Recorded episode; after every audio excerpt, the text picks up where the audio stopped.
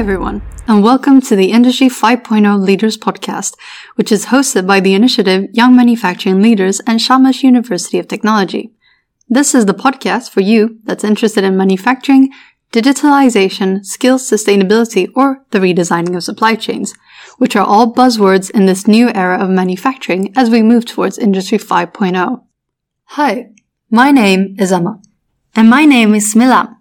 In this episode, we will interview Rhonda Barnet, who is the CEO of Palette Skills. We will also discuss a report which explains that having a diverse team will ensure resilience, which is a pillar of Industry 5.0.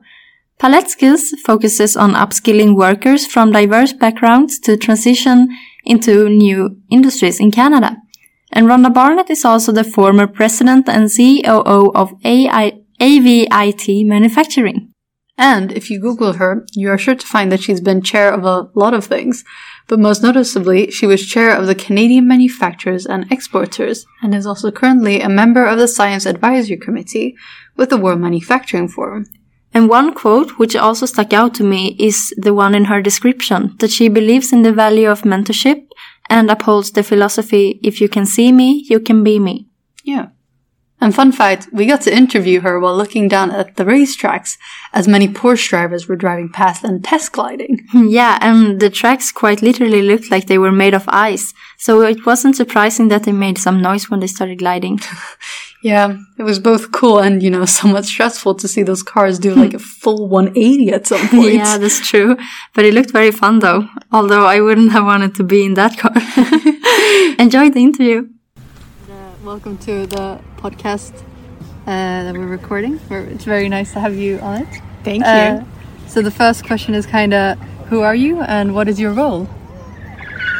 Yeah, thank you. So my name's Rhonda Barnet, and uh, I'm here as the CEO of Palette Skills at the Forum, but I'm also an owner of a manufacturing facility in Canada. So I've spent 30 years in manufacturing and I lead uh, an initiative in Canada around women in, in, manufacturing, and I've brought that to the World Manufacturing Forum as well. And uh, now I'm leading an organization to really work on bringing untapped talent into growing sectors like manufacturing in Canada. Okay. So, why do you think that initiatives that include, for example, young people in manufacturing is so important? Yeah, well, I think, you know, 32 years ago when I started, young people really looked at manufacturing as a thriving sector that they wanted to be a part of. And I think that isn't so true today. Yet it is a thriving sector that we want youth to be part of.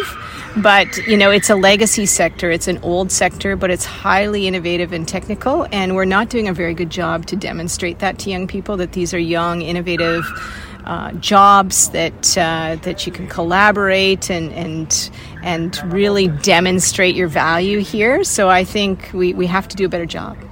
Yeah. Yeah. So how would you like the industry and companies all over the world within manufacturing to act in order to, for example, attract more women to reach that gender equality that you were talking about during your talk? What should they do?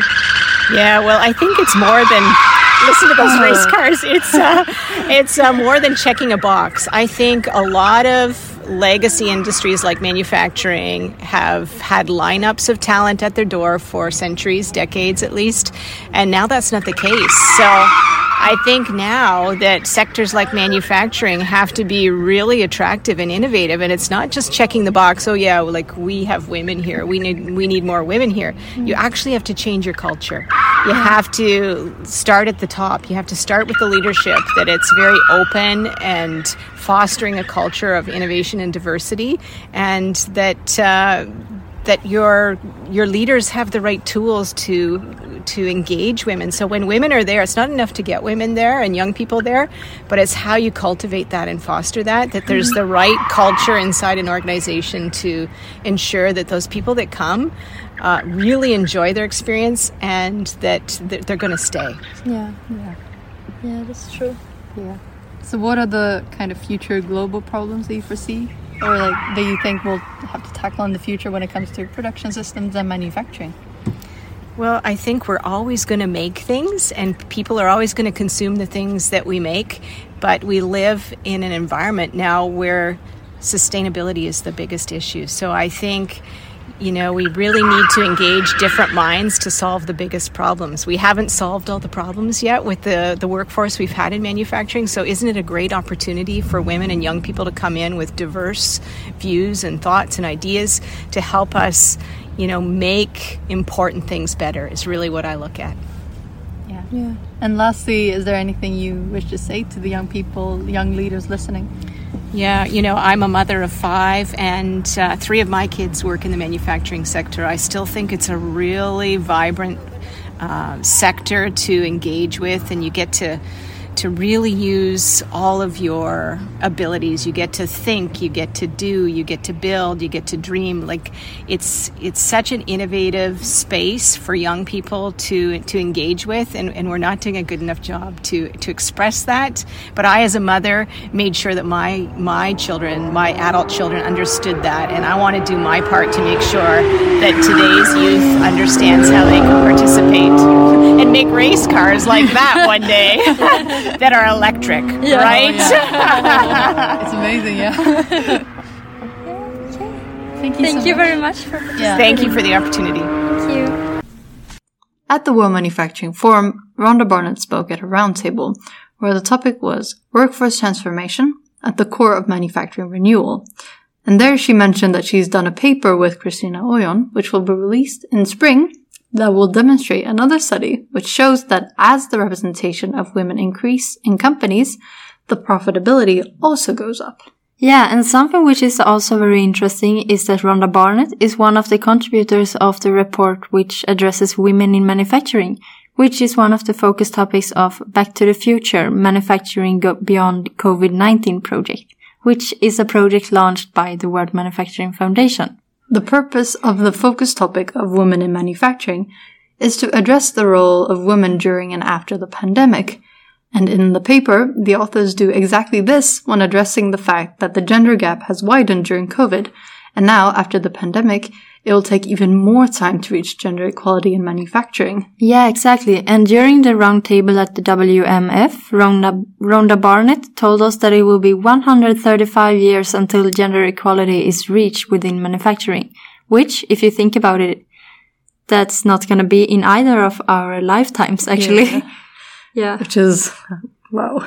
yeah. and Rhonda, and Rhonda wanted to challenge us to instead reach gender equality within her lifetime. And since she said that she is 54, this would be a difficult challenge indeed. But it's a challenge we hope industry will face and overcome in the near future. However, the report doesn't only underline and explain the problems and causes why it will take so many years. It also gives seven recommendations, which their expert group has compiled and, to quote the paper, they correspond directly with the strategic needs that must be addressed for women to fully contribute to the future of the manufacturing industry in the building of the new normal. To summarize, the report shows that the more diversity in a team, the more innovative it is, and the better the company will strive. It is mentioned a lot that in order for companies to survive, they have to, they have got to adapt and attract a diverse team with talents out there. The report says that overall, making the manufacturing industry a resilient, as resilient as possible to sudden contingencies requires as much talent as possible. Yeah, which really goes hand in hand with what we've been talking about for the past episodes. How Industry 5.0 is built upon, not only being sustainable and taking care of the planet, but it's also about being human centric. In other words, promoting talent, diversity and empowerment. And lastly, also about being resilient and therefore being able to withstand new challenges and to continue to prosper under new circumstances.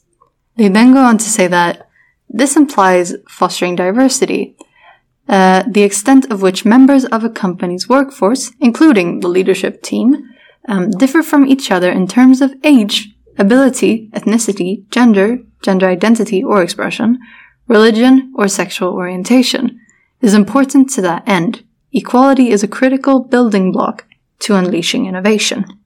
Yeah, and lastly, to be able to reinforce women's contributions to the new manufacturing era after COVID-19, the report encourages that it should be done through social dialogue, that it needs to be addressed and it needs to be discussed. So, to end this episode with two quotes from the reports that you can take with you. Gender equality is not a women's issue. It is a social justice and a business issue. And that the Women in Manufacturing Expert Group hopes that the recommendations will contribute to la- building a lasting and prosperous recovery to the industry while stimulating an equal participation of women and men in the workforce. That's it for now, Thank you for listening. and hope you check out the upcoming episodes.